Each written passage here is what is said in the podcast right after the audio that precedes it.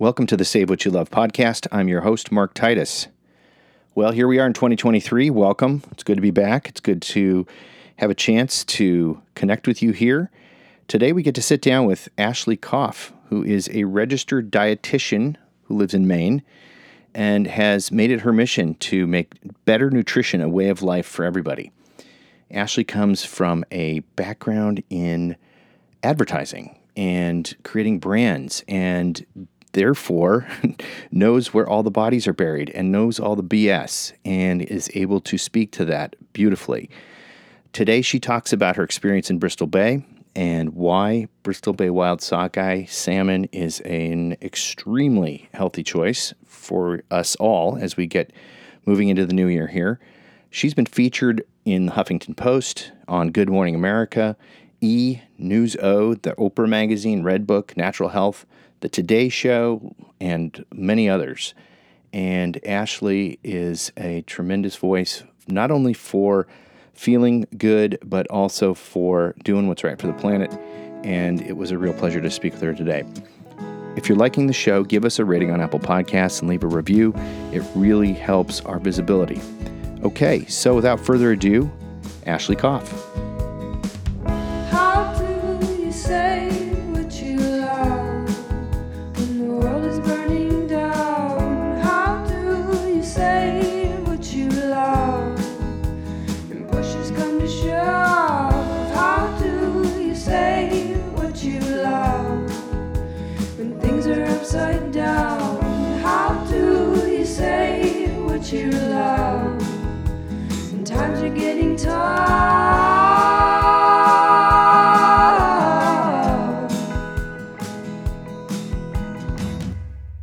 Ashley Koff, where are you joining us from today? Welcome. Thank you so much. So I'm in Camden, Maine, so Mid Coast Maine for anyone who is trying to find me on a map. Um, yes, and it is a pleasure to be here.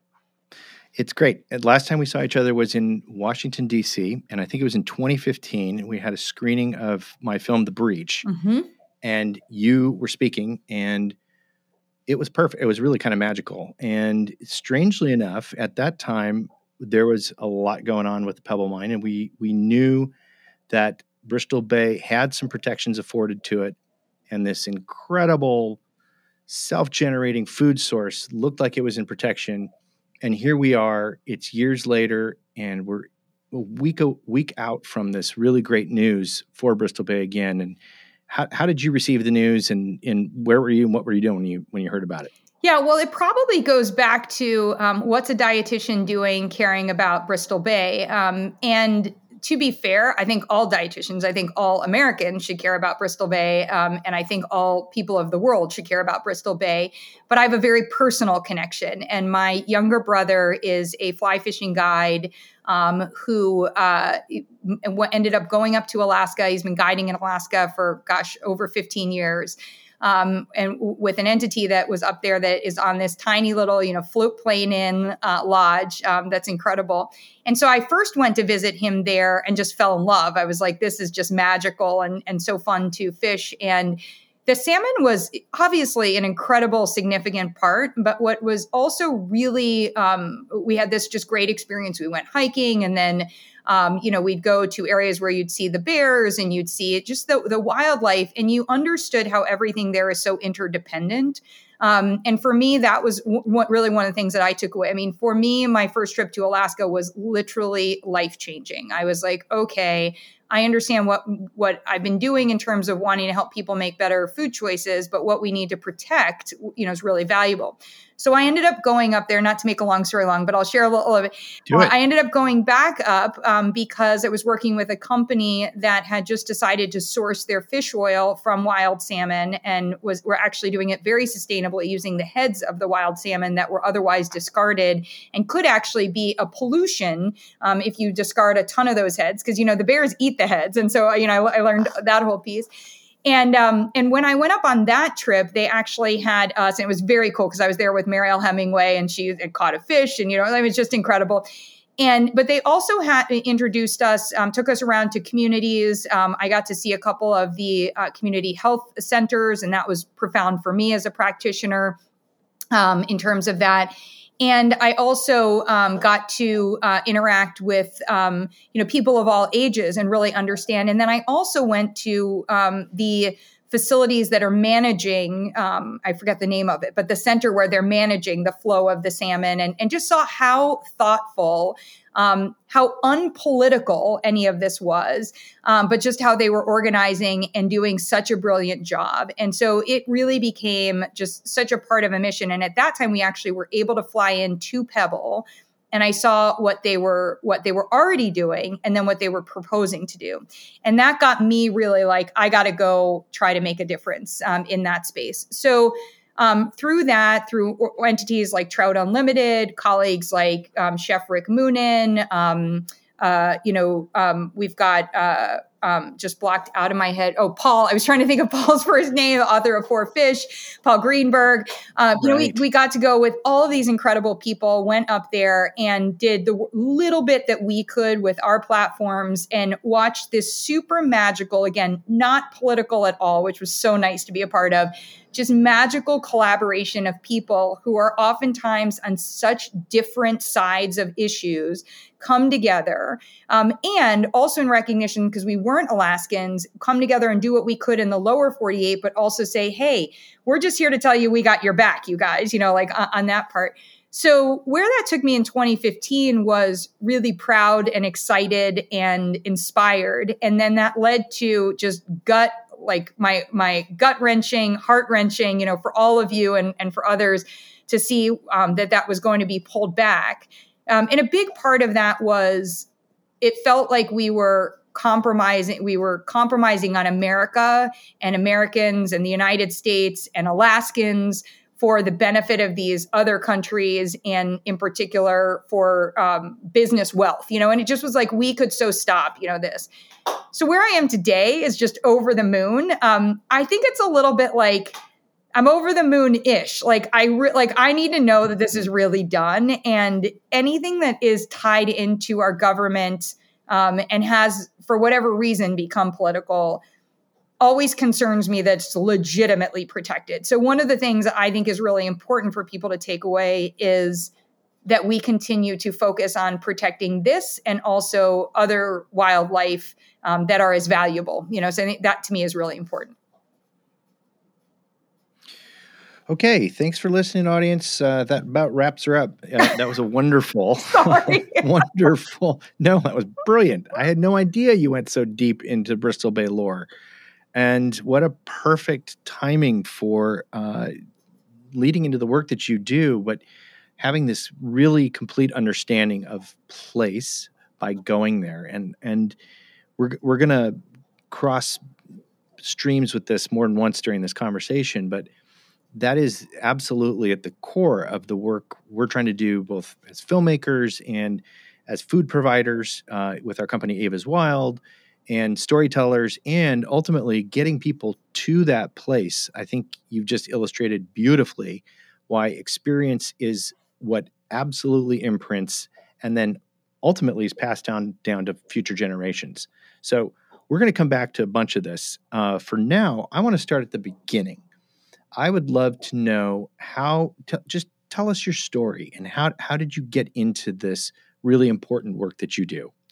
Thank you. And for the, um, on so many fronts. And, and I'm just so excited about what you guys do. I mean, it's uh, from the moment we met, I'm, like, I'm just, I, this is, this is really great to have these stories told in a way that can be impactful to people. Um, so I am a kid from Ohio. I was born in Ann Arbor, Michigan, and moved to Columbus, Ohio. So I'm a confused Big Ten fan, but I'm, I'm a kid from Ohio primarily who um, grew up in you know Columbus, Ohio is is really the test market for a lot of fast food. You know Wendy's and and others all being there, and food quality was never anything that was on my radar at all.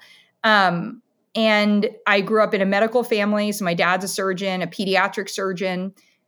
And a lot of things were kind of all coming together to have had, have me go down a path of um, not really being in tune with any connection to um, how our food is created um, and what that means for our planet and you know and any of these pieces. And that's not anyone's fault uh, or judgment. It was just literally the way that i was raised. Surprisingly like i would go you know to farms and and milk cows and um, you know for camp in the summer and ride horses and things like that. So I, I had a lot of outdoor exposure but not tied to food source and certainly not tied to the quality of and protection of quality of, of food source.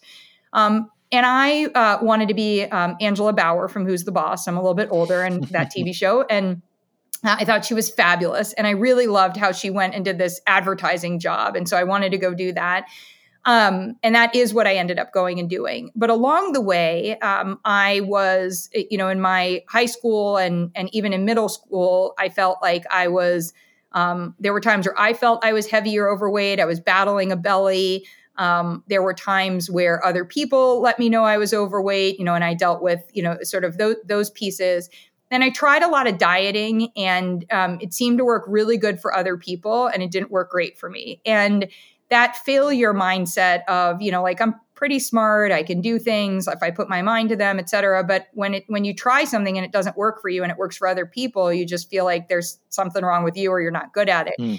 So I mm. pretty much saw myself as a diet failure going to college. Um, and then I was introduced to a whole world in college of people who were really good at diets, um, but things that I'd never seen before.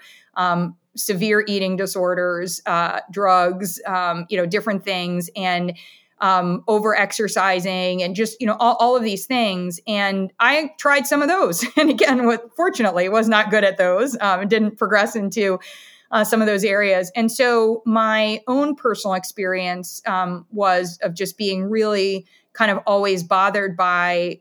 I was so successful in many areas of my life, but I wasn't successful in my um, what at the time I only saw as appearance related. Um, mm. In my 20s, I pursued, so I went to work in advertising. I sold sugared cereals to America. My client was Kellogg's. Um, I helped make uh, Smart Start and you know sell uh, Raisin Bran Crunch, and I also sold um, you know uh, De Beers diamonds and hair color and you know things that were not necessarily doing better in people's lives. Um, and at the same time, I was a hot mess as a person. I was really falling apart. I had horrible anxiety, panic attacks. I had, for the first time in my life, I had some skin issues. I had, um, uh, I had tried so at this point I was avoiding almost all food. Um, I was a vegan macrobiotic. I went to yoga twice a day. Um, I had almost no social life, like just really kind of crumbling within. And I went to the regular medical system, and uh, they were basically like, "Well, there's nothing wrong with you. Like we've checked you out, no problems." And then their comment, what like one doctor was like, well, you might have a mental problem. So maybe you need to go see a therapist. So I went to see a therapist who was totally right that it was all my parents' problem, you know, that kind of thing. Um, and we didn't quite get anywhere. And um, I, uh, unfortunately, I, and or fortunately, as my career would, would result from it, in doing yoga, I had made a friend who was, saw, was a healer. She didn't have any like traditional background, um, but she uh, had a feeling that she could help me, and she offered to test my blood and let me know what was going on. I think she pricked my finger and took my blood and my three hundred dollars, which I did not have at the time, and put it under a Fisher Price microscope. Um, and she told me that I had a worm. And then she started to ask me about what was life like at age 14 and 15 and was things, you know, where it was that a oh hard oh time God. for me and all of this, right? On and on. And I promise I'll get quick from here. But this is important because I I'm going to share with you. Um, so her recommendation was be, in order to get rid of this worm, I had to do a seven day goat's milk only cleanse.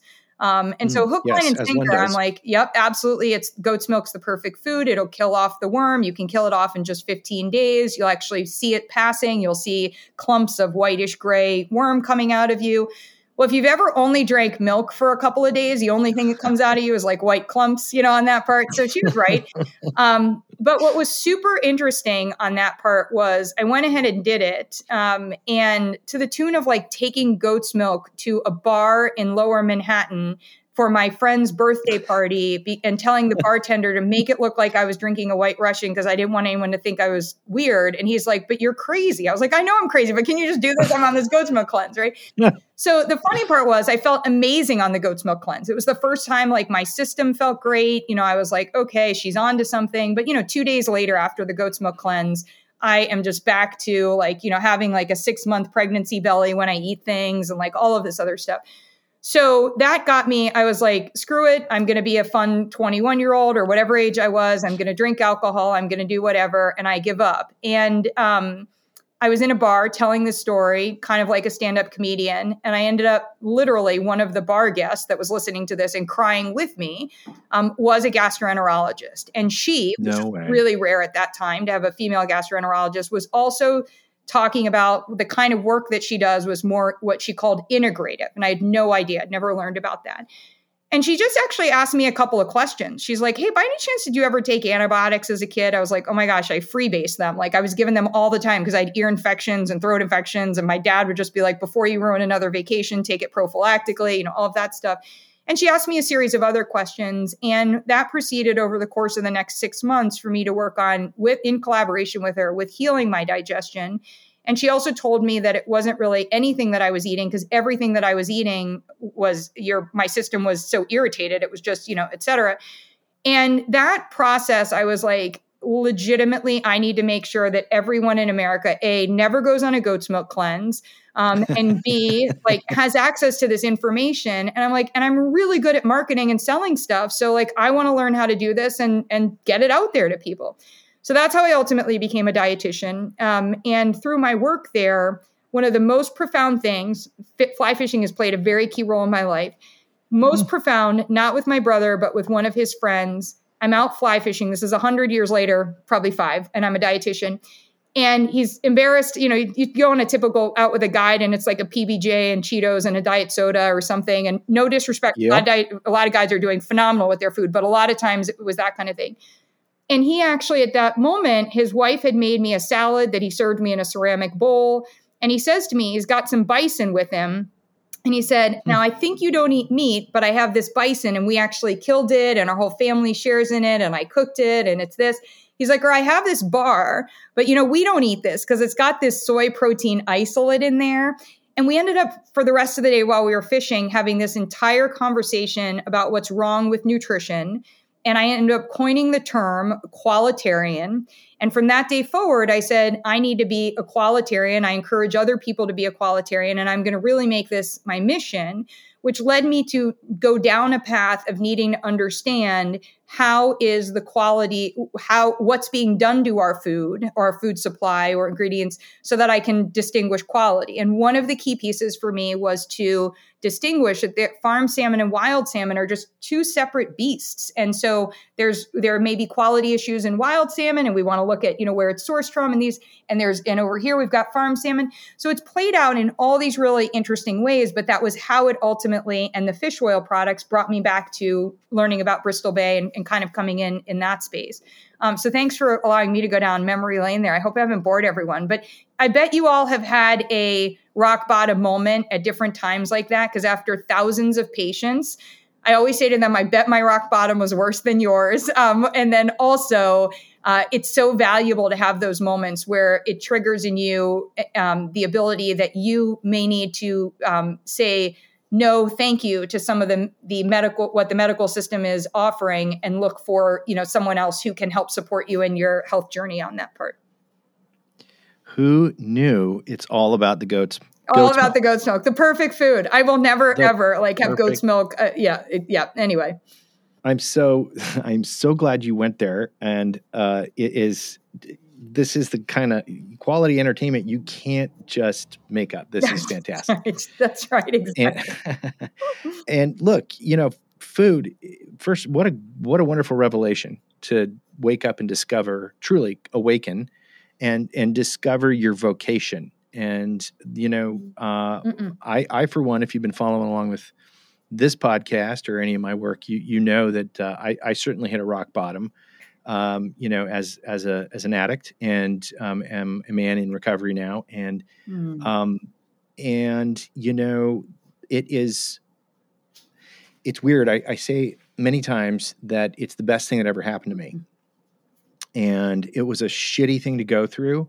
It was a terrible, terrible tumble underwater, and, and to find and scratch and claw for my bottom. But out of that really came my life's work, and that's what I'm hearing from you mm-hmm. too it you, you were you you hit a place where you you needed to find a better way. Mm-hmm. And um, as I'm hearing, a qualitarian is looking into uh, certainly not the quantity and and just a way to fill people's bellies, but like a way to get better through food. Mm-hmm. Is that a fairly accurate assessment? Absolutely, and I think it's one of the. So first of all, I'm so proud of you. I think that that is um, that's it's it's an everyday thing, and I think for all of us, you know, we we all have things that is an everyday thing, but for an addict, um, that the profound impact that that has, and the ability to turn around and say, "Hey."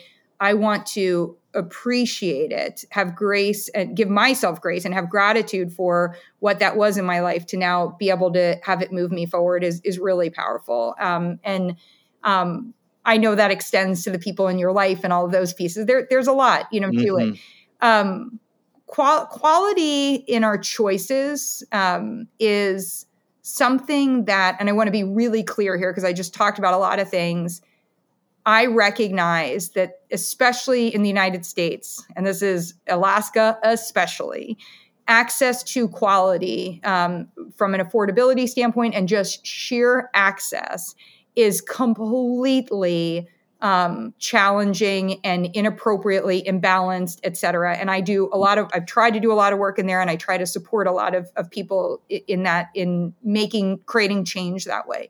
So I don't want to say, hey, the solution to health is better quality. And oh, by the way, you should have wild salmon all the time and everything should be organic. It's not fair um, because it's not an acceptable challenge. I would never tell somebody to do something that they can't outright do. What I do think we can do, and what quality for me helped me later refine as um, my company is now the acronym for my company, the Better Nutrition Program is BNP, and it stands for Better Not Perfect. And what qualitarian for me really helped me move into is that as a guiding principle, better, not perfect. It's how I operate my life. Um, and from a nutrition standpoint, when we understand that there is no perfect health, um, there is from when right the second before we're born and the second that we, you know, from the moment we leave this earth, um, that's the only place where there where perfection is happening. And the rest of the time, the body's in a constant struggle.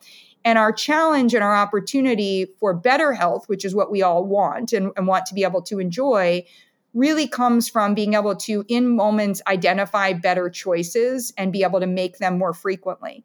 So, what quality and qualitarian to me, it helps me give a lens for just all the kookiness that is marketed from uh, from a nutrition standpoint, especially again in, in the in the United States.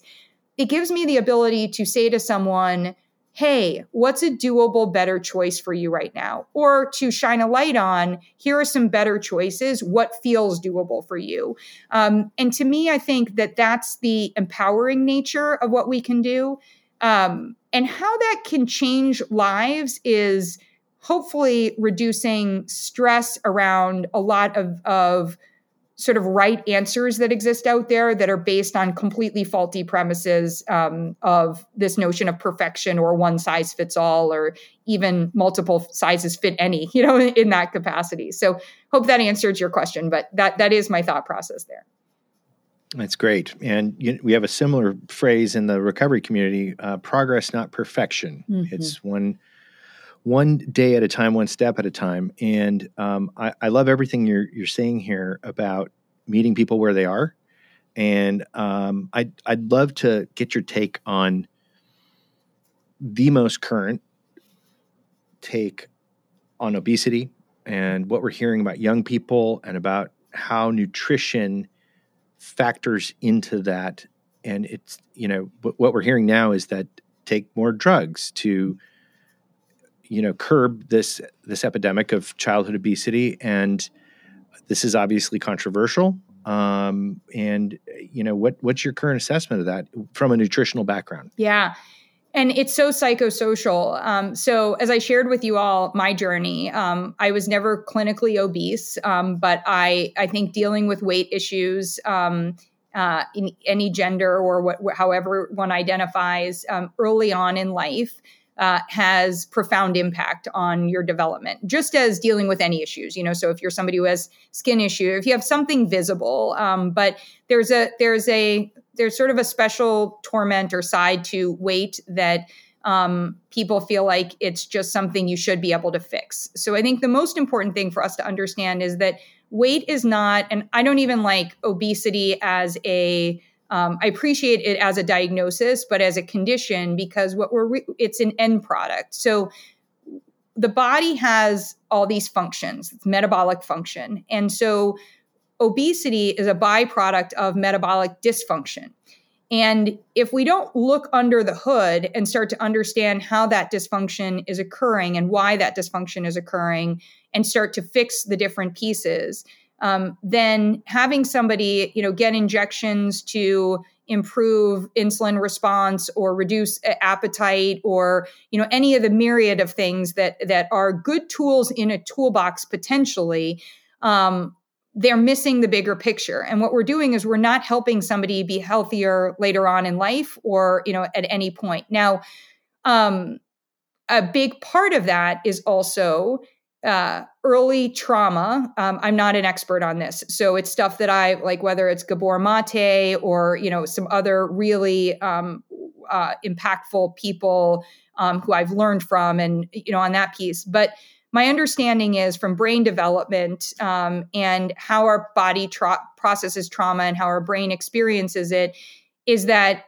early in life we don't have the ability for the body to move on beyond move move away from those traumas you know it, it, the way that we develop once once our brain is fully developed. So dismissing the role of trauma um, is so critical because it actually has physical impact and implications in the body as it relates to that. So one of the things that I, I bring all of that up because to treat obesity as a nutrition problem and especially as a too much of nutrition problem is totally flawed. So there definitely is a role for too little of like if you're not getting the right enough of the nutrients that your body needs in forms that it can use um, or if it's overwhelmed by things that are irritating um, or disruptive to its efforts.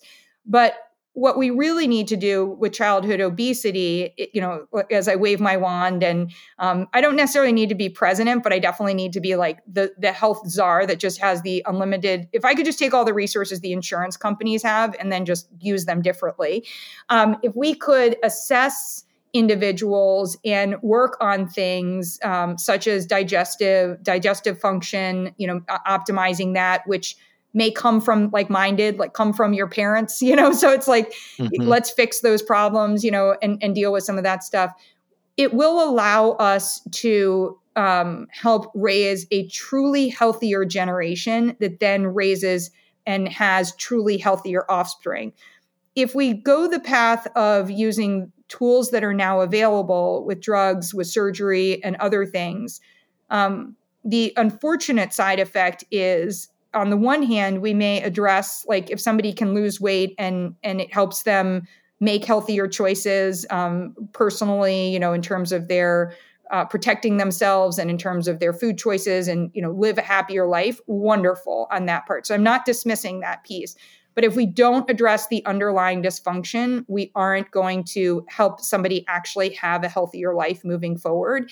Um, and the, re- the recidivism, the, the likely of, likelihood of recurrence of disease um, is going to be and, and of, of weight gain and things like that in the absence of just continuously taking medication and likely i guess having to increase the dosage of it and you know things like that um, right. is going to be significant in that in that part well, let's go back to accessibility, and um, and this has a lot to do with uh, your your psychological assessment of yourself and um, dealing with shame and um, self worth, and you know, uh, how about I, I think a lot of us get overwhelmed when we're thinking about nutrition and quote unquote how to do it right, and so we we give up and we defer to the status quo that's out there because it's cheap, it's convenient, it's right there. My God, where do I get fresh? You know, especially in places like food deserts where uh, it, it's. Well, Mark, can we take just that one right there? Yes. That is that one right there is one of the biggest marketing faux pas that we've ever made. So to call one part of the um, grocery store fresh pro fresh in terms of produce and mm-hmm. another mm-hmm. not fresh, i.e., frozen or canned, et cetera, but especially frozen, is oh, totally yeah. flawed. So uh, I so I do a whole um, language education. So I'm like, hey, let's let's change our vernacular. Let's let's learn a, a different nutrition language. And so in that grocery store, I'm like, okay, there's ready to eat produce. Now, it's some of that produce may have been shipped here. It may be like the, it's already lost 15% of its nutrients. I'm making up a percentage, so please don't quote me on that. But you know, it's been through it's been through the ringer on you know some of those things and it's also typically priced um, much higher um, and we also in that area only support things that look really pretty because they're vis- they're supposedly you know need to look pretty so the grocery stores get rid of something that might not look pretty or maybe now they have a, a little bin for ugly which is great you know i love that part mm-hmm. um, so frozen you know talking about frozen and helping people um, understand and be able to utilize canned um, produce um, is really important. Uh, so i think that's that part is key. Um, so just that one there you know you and i both know because we could just use the fishing example um, exactly. quote unquote fresh fish as opposed to frozen fish that stayed frozen that then you you do have to learn how to cook it you know that you can do um, is often a lot the the stuff that's coming in is often a lot less fresh if it's in the quote unquote fresh fish area than you know in the frozen. And there's total value in canned there's total value in frozen. Um, and in frozen we're often um, protecting it uh, and and having it retain its nutrient sources et cetera. So one of the reasons I think my I have like an extra an ability to help people in this space and I feel extra committed to it is because I had this marketing background. I'm able to see how wrong marketing has done and it's really marketing like and and the marketing messages that then even play out into our dietary guidelines because the companies that make the products are influencing the dietary guidelines all of mm-hmm. that stuff we have to unpack that so take it away today. You know, canned salmon, absolutely. Canned uh, frozen fish, frozen fruits and vegetables. When you can consume organic, a lot of times people can get organic in frozen at a price point um, that may be a lot more approachable, and it also doesn't go bad within like one or one and a half days in your refrigerator, especially if I'm talking about berries. So just something like that helps somebody when I walk into a grocery store with them or they hear something like this, they're like, "Oh, okay, I can look at my budget in a different way. Like, you know, because mm-hmm. I'm I stopped buying these because they were in the bin in the in the refrigerator and they went bad and I was so mad about the money that I wasted, you know, that kind of thing. So I think those are the things that we have to do a better job of helping. I think every single person in the system has to accept a certain amount of responsibility. So the doctor has to accept responsibility and not make something sound like it's just easy. Like, hey, um, you you have high blood pressure. You need to you need to um, stop stressing. Like, really, that's helping me? No. So I need a how to plan. Um, I and if the doctor can't give it, I need to work with a coach and you know be able to go through that part. Um, but if the person that's hearing it has to turn around and say, okay, I have a choice. I can either take a medication, and sometimes we need both. So I'm not saying there's anything wrong with high blood pressure medication, but I can take a medication or I can learn to do 10 rounds of the 478 breath, which has research has shown is proven to operate for many people on par with blood pressure medication. So can I com- can I figure out a way to restructure my life choices where I can include that breathing? Um, and by the way, that's free. That's why I wanted to use that example. You know, in terms of mm-hmm. and you know, and then when we look at the food side of things, if canned salmon, if I can access canned salmon and I can find ways to enjoy it, um, canned wild salmon often um, is two to three times less expensive than a lot of the quality fish oils that are on the market when you look at price per meal or per day or you know that kind of thing. So there are ways to look at it and say okay there are choices for me that work within my budget um, you know et cetera. And sometimes we don't necessarily love the choices. Like when i start to talk to people about quality as it relates to coffee and how you really shouldn't drink coffee every day that's poor quality because it's just i mean it's really abusive, you know, on, on your system. Um, mm-hmm. But there's also there are better options. It don't mean that you have to either give up your coffee or have to spend a gazillion dollars on coffee. So we just have to find that middle ground, that better space to be able to make those choices more often. It's fantastic insight. And you, you know, a note on the frozen. We spend a lot of time talking to people about even even chefs, and mm-hmm. and you know, logically makes sense that uh, the chefs further from the coasts who um, don't quite get the message that mm-hmm. flash frozen salmon, especially flash frozen salmon from Bristol Bay, more on that in a second, hmm. is excellent quality. And for the price point, um, you you can't beat it. And matter of fact, if you put it side by side with, you know, stuff that's never been frozen, mm, sometimes, I mean, most times you can't tell the difference. And and there are times when when people prefer the flash frozen, mm-hmm. and mm-hmm. uh, I've certainly seen that in in our case as well. And you know, also considering the carbon offset on these things. Mm-hmm. You know, for Bristol Bay in particular, because Bristol Bay salmon is harvested at one choke point at one time in this little three week window in one geographic location, it's all harvested at the same place, same time, en masse, and then it's processed and frozen in mass and it's barged en masse down to the lower 48. And it's literally less carbon than an impossible burger. Mm-hmm. So it you know, as a choice, and and our, it's our job, right? We're doing this right now to try to educate folks on you know why that is a good choice. Um, I want to go back into your work though for a second here, and can you can you tell me a little bit about what AKA is? Sure. Um, and to be fair, I'm not doing as much with it, or I'm almost doing nothing with it these days as compared compared to the Better Nutrition Program. But okay. I created AKA, which stands for Ashley Koff Approved. Um, I never wanted it to be my name, um, but it uh, lawyers were like, "Hey, you can't own anything." Like I was like, "What about this?" or what you know, and, and there was there was nothing that I could own or trademark. So going back to um, around 2002, 2003, there really weren't any third party certifications that looked at the range that looked at quality in the way that I wanted to look at quality, which included looking at their marketing messages. Um, and uh, so uh, it was um, born out of conversations that I had with my then manager and um, you know some other folks, and I was like, you know, I'm constantly jotting down because at the time we didn't have you know all, all the digital tools that we have today um, and sharing with practitioners, patients, um, you know, the media, et cetera, showing the distinction between different products. And things that would really frustrate me were I would tell somebody about, um, you know, to to uh, hey, here's I, I, want you to get this particular bread, and then they'd go into the store, and the person in the store would say, oh no no, we're having a sale on this particular bread. Oh, it has that too, and uh, and you read the ingredient label, it doesn't, but on the front it was being marketed that way because you can say pretty much anything on the front of the pack.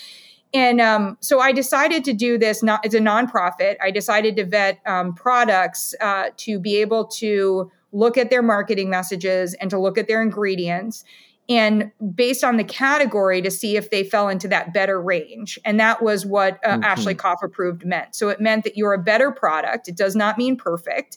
Um, it means that I've reviewed you because some places wouldn't actually give me enough information. I remember when Stevia came on the market, Truvia um, wouldn't, get, they, I think they still wouldn't, I stopped trying, but wouldn't give me access to their process. They said it's a patented process. I said, okay, I just need to know, are you heating? Are you doing this at high heat? Because I want to understand what's happening to the molecules because I want understand could this just be like high fructose corn syrup? You know i like i need to to explore this further. And when somebody wouldn't tell me i just couldn't approve them. So i would also say like not having ashley koff approved on you as an approval doesn't mean you're necessarily problematic. It just means i can't um I can't vouch for you. Now, the funny part is, I used to, when, when I first started, I would go out and I'd say, this is the only non biased source um, of you know ev- evaluating these products because you can't be I can't be paid for it and I'm evaluating it. And then I realized oh my gosh it is so wholly biased. It is literally so biased based on what I've learned what I know what uh, you know what my you know my decisions are you know around that part. And so you know I shifted my messaging a bit um, but still to this day on my website, we have a pretty significant database. It's just been something that over the years, as other third party certifications have come about, um, some of them good, some of them really problematic. You know, people making things up and saying, like, oh, our, you know, we're um, putting a circle around, you know, their approval or, you know, other things on that part. Um, and just where my life has taken me with the Better Nutrition Program, I haven't been doing the, the same amount in that part, but it did, um, it allowed me to go pretty deep into the world of food um, development, if you will, and and dietary supplements, and that was a really big one. Um, there was nobody that was vetting dietary supplements in the way that I was, and so um, that resource I think is still good, better, not perfect. And I certainly have not looked at a lot of the products in years. So um, before you would just take it with a grain of salt, I would um, certainly look at it and then evaluate it against you know qualitarian measures or or that piece at this point. Yeah. Can you can you walk me through the better nutrition program and what you know what what to expect and I, you know I dug into it a bit and I mean I was like yes yes yes yes and I could certainly use some of that right. and you know like it kind of comes back to you know this notion I have of man I just don't know how to do it right because it all seems overwhelming so yeah. can you just walk me through how you have created this this uh, this pro- well, it's more than a product it's a, it's a lifestyle really. Yeah and so part of it so we're we're a company that offers personalized nutrition solutions to practitioners um, to patients or individuals and businesses and um, I've really been a leader in the space of personalized nutrition from the day that I um, stopped drinking goat's milk uh, because I knew that I needed a personalized solution, you know, for myself, and have driven forward. And that's always something that I offered. Um, and at one one point, somebody was like, "Oh, your niche is personalized nutrition." I was like, "Oh, I hope not. I just hope that I'm paving the way for doing it the way that it needs to be." Um, today, personalized nutrition or precision nutrition, precision medicine is um, billions and billions and billions of dollars, 50 billion plus growing as an industry. But the majority of what's offered um, is partial personal, it's not delivering on personalization. So, what I felt was really important is to make accessible, to democratize being able to help individuals, um, practitioners, and businesses uh, identify and make their cho- the choices that were better for them on a continuum. You know, as they as they're trying to improve their health. And so, what we offer today through coaching packages as well as specific programs um, is the ability for you to come in. Um, you may have something that you want very specifically want to work on. Okay, I did the digestive evaluation, or my practitioner said, or I, I feel like my digestion's off and I want to do a 30 day digestive tune up. And you come through our program and um, you have live coaching sessions. You're not just messaging with someone who has no idea who you are. Um, you have access to myself and the clinical team to evaluate what the coach is doing and also to, for you to connect with us in, in live sessions. Um, and you go through the program, and coming out of each program, we then go over with you what your better next steps are, and you have access to your content over the course of for a full year. So it helps you to also do what I think is one of the most important things, which is to revisit things at least in, in some instances, they need to be revisited monthly, in some instances, quarterly, in some instances, twice a year. So one of those that's really popular right now is our continuous glucose monitor program because there are, um, I think, almost 100 million, if I'm right, um, pre diabetics, and that's by diagnosis. And uh, there are so many people that would qualify as pre-diabetic if we looked at their um, blood sugar but hemoglobin A1C, which was once thought of, I mean, it was brand new and it was amazing when I was starting my practice. We know now today it's it's a pretty poor assessment of blood sugar because it's an average over the course of three months. Um, and we all know with averages, uh, things can look a lot better, and we can miss that there's you know a lot of highs and lows or we can also not have the data that we need to understand when and why your blood sugar is going up or it's going down. So, our continuous glucose monitors allow us to do that now. And our program allows you, whether it's you yourself or you with your practitioner, to have the data that you need to actually get very specific on what you should be working on, where there's work to be done. You know, it might also validate that you're great and, and come back in six months and, and do it again um, and do that kind of thing. And then we have others, and you actually made me think of it um, a little bit, Mark, in terms of because uh, we're working within somebody who's come through recovery and mm-hmm. um, they had a pretty disordered relationship with their eating as a result of um, when of their addiction. Um, and so they've done work. We're not we don't do the work uh, while you're in recovery. Um, but afterwards um, their therapist actually referred them over because they just want to work on a positive foundation and relationship with not just it's huge uh, with food. And so, what one of our coaches is doing there is we actually had them. The first step was we had a, a micronutrient panel. So, we wanted to see do you have any nutrient insufficiencies or deficiencies? And then we can work on helping you meet those with food or supplements, you know, as needed. Um, and then the second step from there is helping them kind of remove all of the judgments um, around their previous choices. And you know really i think it's that addiction language of, of what they were or the tape you know that was in their head from oh, when oh, yeah. they were an addict. And it's kind of fun. We're starting over new uh, with that person um, and they're doing monthly coaching packages. So they, th- at this point, I think they've done like four, um, but choosing because they're enjoying working with their coach and, and, having that support. So we really run the gamut. Um, we have some athletes, you know, we have uh, people who we have a men's health program because as I learned from an expert that deals with men, um, are we need to language wellness and nutrition very differently for men than we do for women. So you know that we design that program differently. Um, and we also develop programs and have them for other uh, companies and businesses on that part. So um, I love it. It's a way for me to do what I was doing one on one with so many. Uh, but it's also a way for me to take somebody who um, doesn't have access to um, maybe the the a healthcare practitioner that um, understands or um, whether they're or they might even understand the value but just weren't trained in or the restraints of their medical practice, you know, especially if they're with a bigger institution or through insurance, et cetera, doesn't allow them to work with somebody in in the way that somebody and give them the support that they need. Um, and I also love it that we get to support practitioners uh, who know that they want this for their patients, but also can't or shouldn't be doing this themselves. And, and so it, it's really fun on that part. Yeah. I hear a lot of love in there. And uh, that's good because that's a lot of work that you just described. And uh, I know I don't even know, not even a fraction of the half of it. So clearly, you got to love what you do, and also, um, you know, you're you're paying the bills. That's good, but this is this is work that's helping the world. Um, and I should probably your, just in you know I'm I'm as transparent as day. Um, so I'm not I'm not paying the bills at this point. Um, I am a, an entrepreneur going on 50. I'll be 50 in September. Mm. And I made a lot of money and have made a lot of money early in my career. And I've made, I feel like, really good choices, maybe some less uh, good choices in terms of that. Um, but creating a little, I had a little idea for a company that's grown into something very large.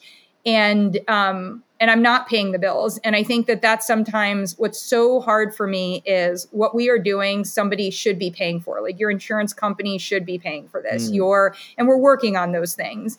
Um, and so as a result, we should be paying. We should be paid for those, and not. And I shouldn't have to worry about what do we have to charge so that we can profit as well as deliver the services because we we deliver really high quality service, and that's important to me.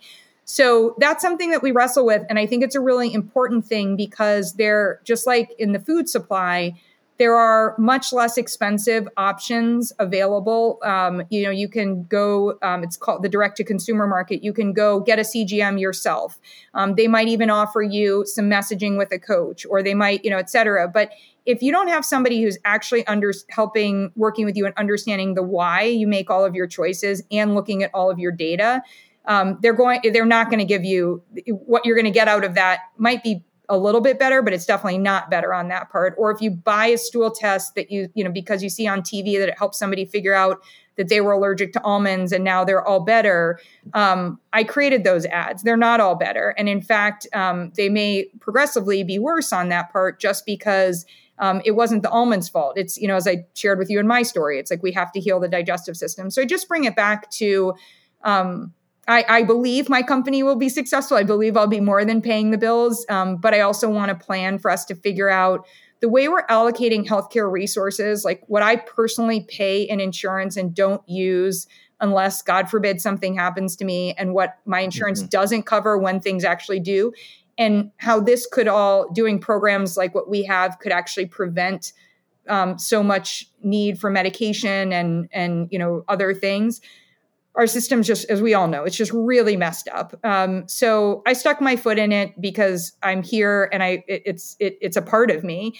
Um, but it is something that for anyone listening who is um, either a practitioner or if you are yourself going through health things, et cetera, um, it is really hard to evaluate how we spend our money on all of this. And I hope that you, um, if we can be a resource for you, even to helping you find a better resource and not investing in us, I'd love to be that person because um, at the end of the day, we have to be able to afford what it is that's going to make us um, healthy long term. Otherwise, it's actually not a true solution or or a better tool for us. I think that's really important. So, what we're just talking about really illustrates the question I have for you. Mm-hmm. How how have you observed you've you've been in the back end of this thing and you've you've been you know cracking the whip of the monster and um, you've seen capitalism in its full-throated capacity how have you observed business as a force for good mm. as a force for change and if, as a force for an emerging consciousness in in health in all all facets how how do we get to a place where business can serve people better and be sustainable in and of itself. Yeah. It's really interesting because um, I'm so confused. You know, I I'm I've felt that capitalism offers so much opportunity, but um, and this like goes way off. I've had conversations with people that you know basically tell me if I want to if my ideals towards people being equal and having equal access and you know my values of you know really respecting all individuals for who they are um, that a capitalist society can't actually support that you know and i think that's a really interesting um, concept. I you know certainly i i know that businesses there's so much that we have to do to um, correct so many um, problems that you know that uh, um, have uh, problems isn't even the right word just so many injustices and um, things that that our society has delivered um, so i don't know i you know i would have my answer historically would have always been i, I think that there is an opportunity for businesses um, that said my answer is always if we were a barter society i would slay it and i you know for me i would be like i'm like i could show up and i'm like you know i want your you know i want your um, you to do the the broccoli sprouts for me, and I'll do the this for you, and you know, and all of that stuff. So um, there is a huge part of me that that communal, supportive. You know, I, I, I love that piece. I think that in the interim, the way that I will answer this is as a business owner myself, um, I am trying to um, to lead by example. Um, I am trying to own better, not perfect. Um, you know, and I think that in I'm what I recognize is my company is only as good as our outcomes are. Um, and our outcomes, because we're a business, are both fiscal and also the, the the results that people get for the long term, the impact that we are having. Um, and I think recognizing that those two are completely interrelated, codependent, and can never be separated is our guiding mm. principle. Um, what that also helps me to do because we are a company that helps human beings become healthier or stay healthy in that part is to recognize that every human, no matter what role they're playing in our company, has such a valuable role. They're there for a reason. And so we need to hear from them um, and not try to right answer them or direct them or morph them into something. And that's it's a it's it's hard. You know, there there are a lot of times where it's hard to sit back and um and not try to just say either let me just come in and do it, which was certainly mm. my go-to in early years, um, but also, it, wow, it's going to be a lot more complicated if I need to actually hear, like to actually listen, not just hear from, but actually listen to everyone who's engaged as a part of my team before making, you know, decisions. Um, there are many that would say that I'm crazy, that we just, you know, that that might be holding us back. But I fundamentally feel like we we have better product, you know, a, as a result of it. So the force for good, I think, can come from it can't just be intention. It does have to be in practice. So it can't be spoken, it has to be demonstrated. And I think it can also be from recognizing that there are just things that we're not going to do. Like, and that to me is, is a constant where I know I can't achieve X, Y, and Z, but if I can achieve X and I can do it as a force for good, that's exciting. So I think that's constantly our struggle and, and certainly a struggle of mine, which is to narrow the lens appropriately so that I can, I'm, I'm not pulled in so many directions that I, um, that I give in, that I give up on that force for good, you know, and, and what's required there in that way. But I am totally trying to figure it out. And anyone who has any suggestions, send them my way. And I love that you asked the question. So thank you. you are welcome. And I'll keep asking it. Uh, we're, yes. we're working on cracking that nut as well. Um, and, you know, I'm going to reflect it back for a second, fully understanding and acknowledging that we're selling wild salmon from clear up in Alaska. And I, if if it were not for the fact that we discussed earlier that it is shipped en masse in a barge, frozen, um, and really keeping that carbon footprint way down. Uh, for you know, it, would be hard to get behind that because it is it is from far away, um, and it does seem exotic, and it's you know it's a price point that is that can be difficult for some folks, and um, so you know, bearing that in mind, I would love to know just you know, hundred thousand foot view from like a Chinese spy balloon view down. Um, what what what's your take on repairing a a food supply system that is global and is kind of completely out of whack, getting things from you know way down in New Zealand up to your plate in New York. Um, how do we start the work of repairing our food supply systems from your perspective? Yeah.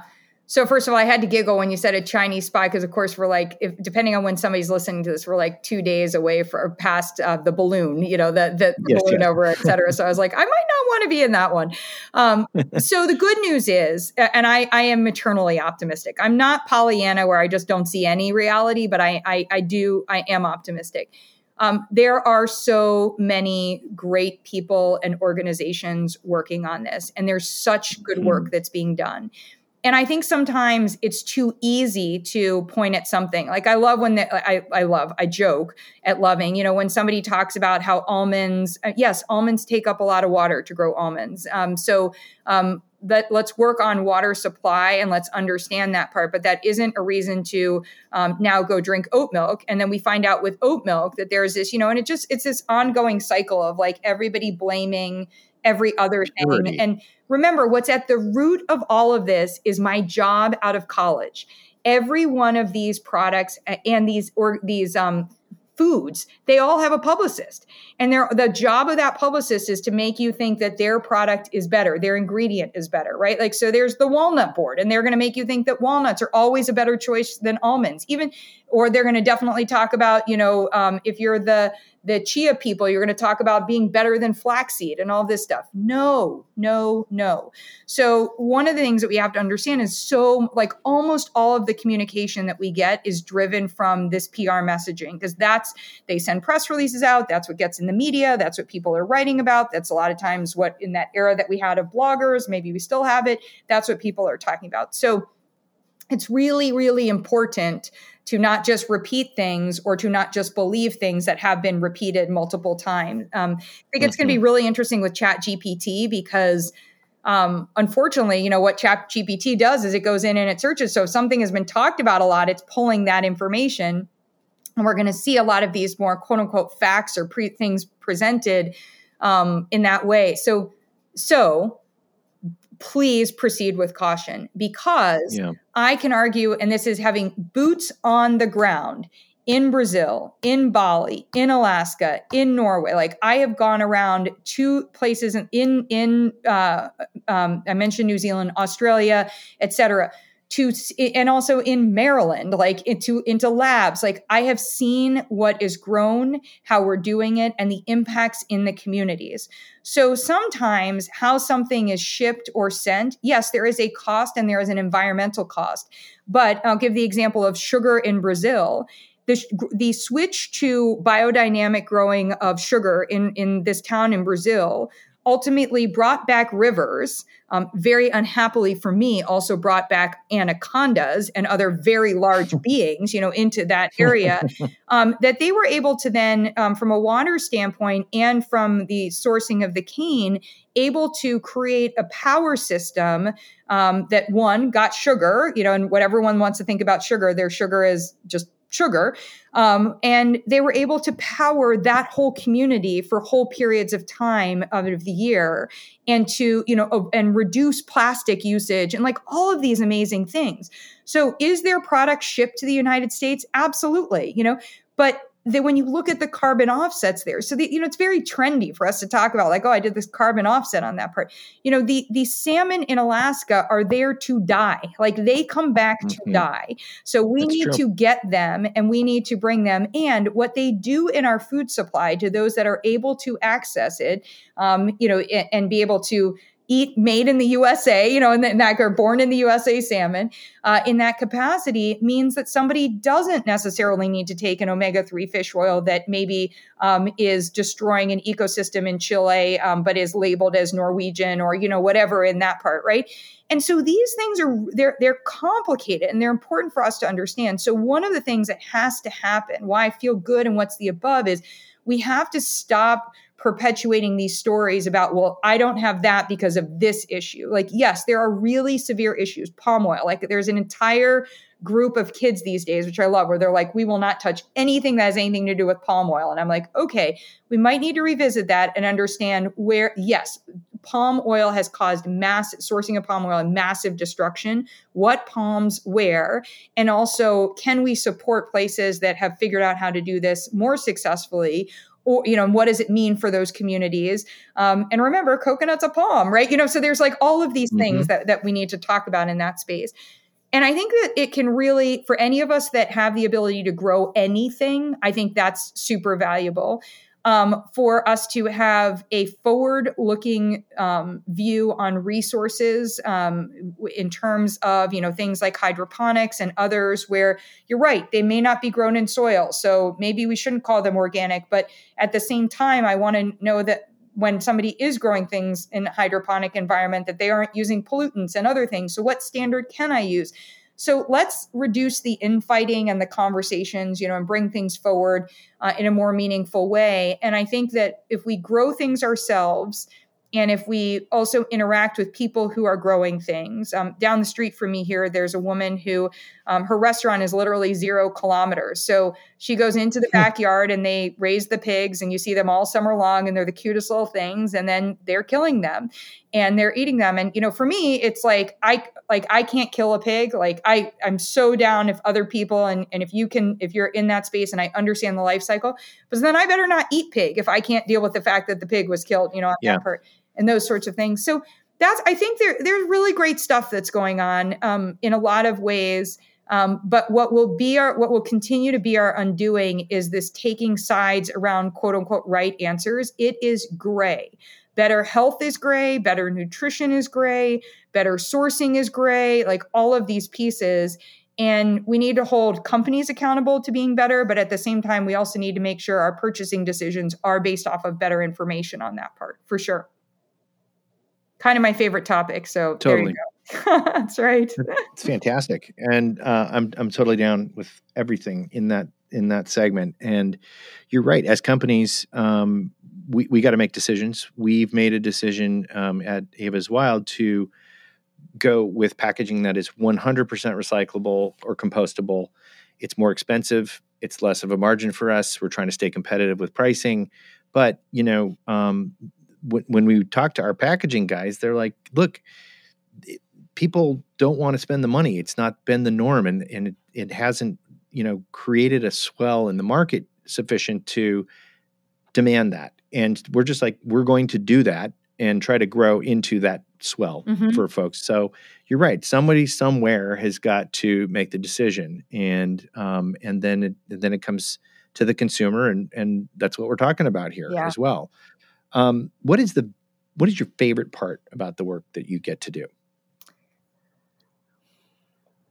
Well, I get to keep people off doing a goat's milk cleanse. I mean, that was really sucked, that goat's milk cleanse, you know, so I think on that part, um, I typically do, you know, it, I don't, I honestly think it would be like, I, I, I don't, I think I don't have a favorite. I mean, I'm lucky. I have created a life of my choosing and my, you know, this really isn't a career for me. It, it's a, it's a mission and it's, um, mm-hmm. it, it's just me, like it, you know, it folds in. Um, but I think there's if I had to identify something, it's not really a thing, but it's I get to see on a regular basis moments where people light up in themselves. And those may nice. be the coaches that work for me, work with me, um, and work with our, our participants. They may be our operations people, you know, it's our contractors, um, certainly our participants.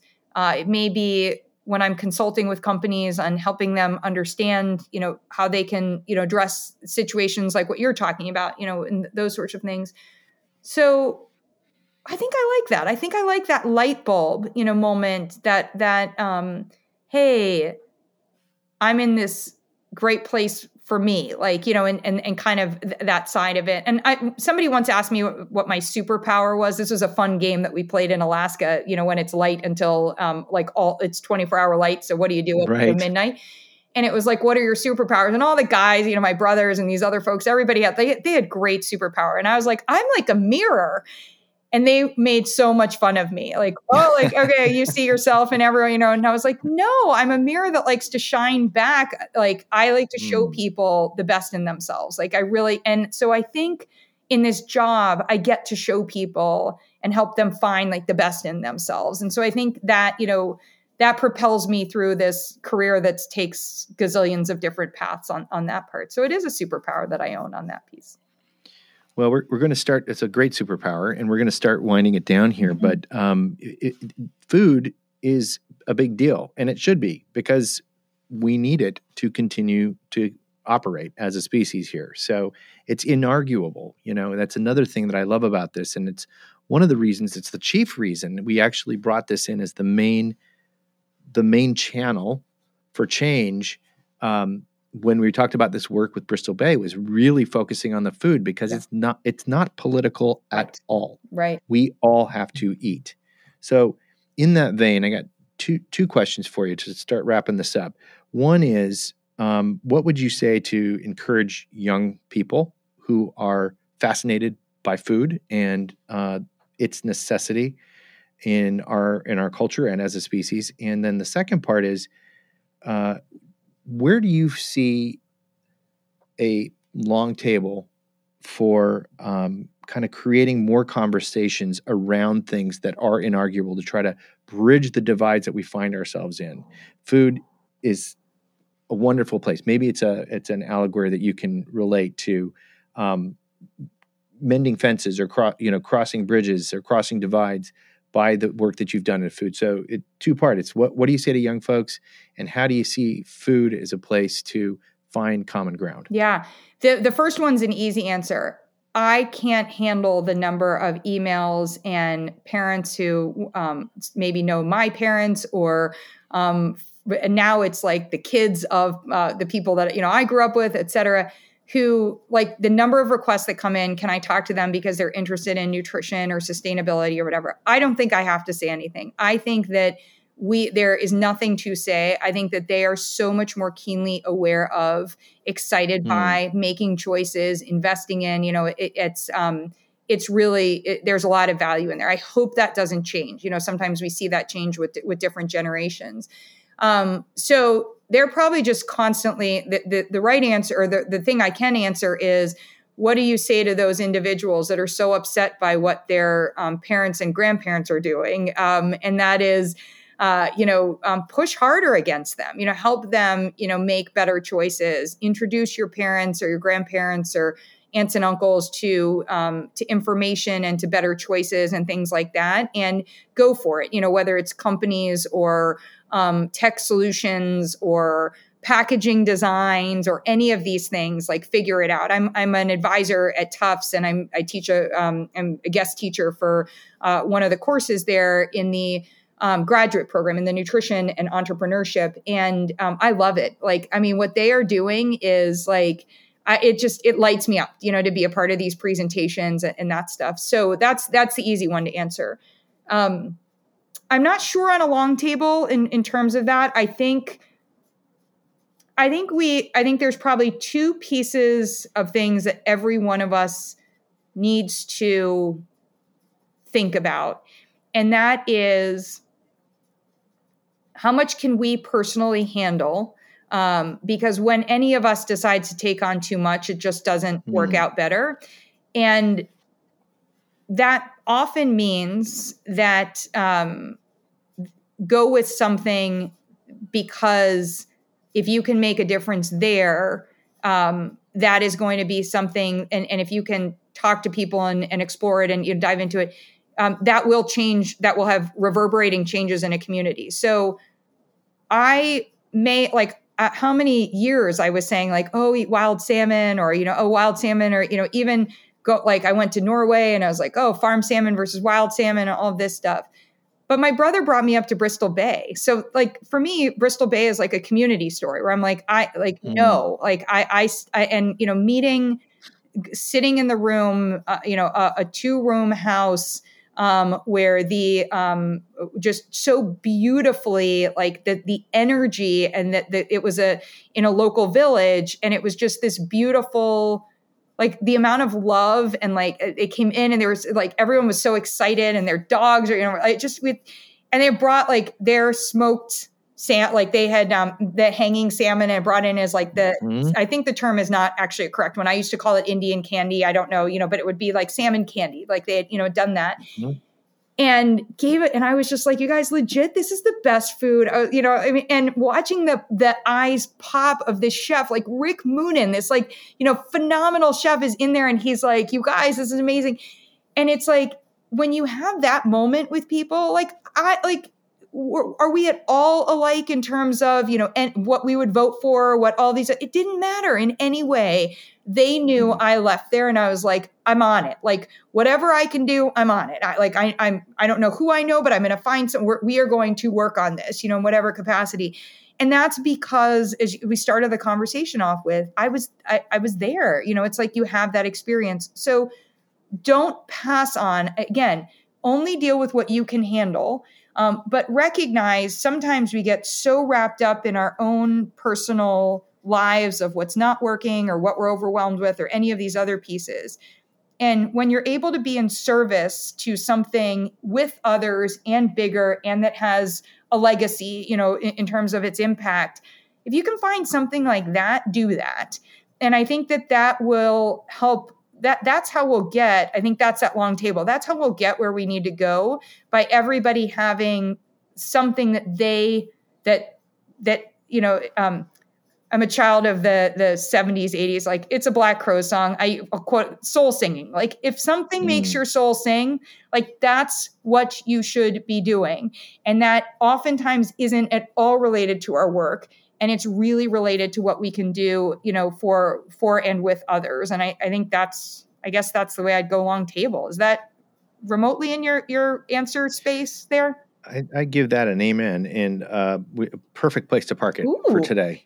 Uh, love that. And um, I'm going to give you just one, one quick little bonus round here because nobody escapes it. But, you know, uh, let's just say your your house, you had to get out of your house. And God knows today with the, the weather patterns these days. Um, but if you could only grab, save two things, two physical things out of your house, what would those two things be?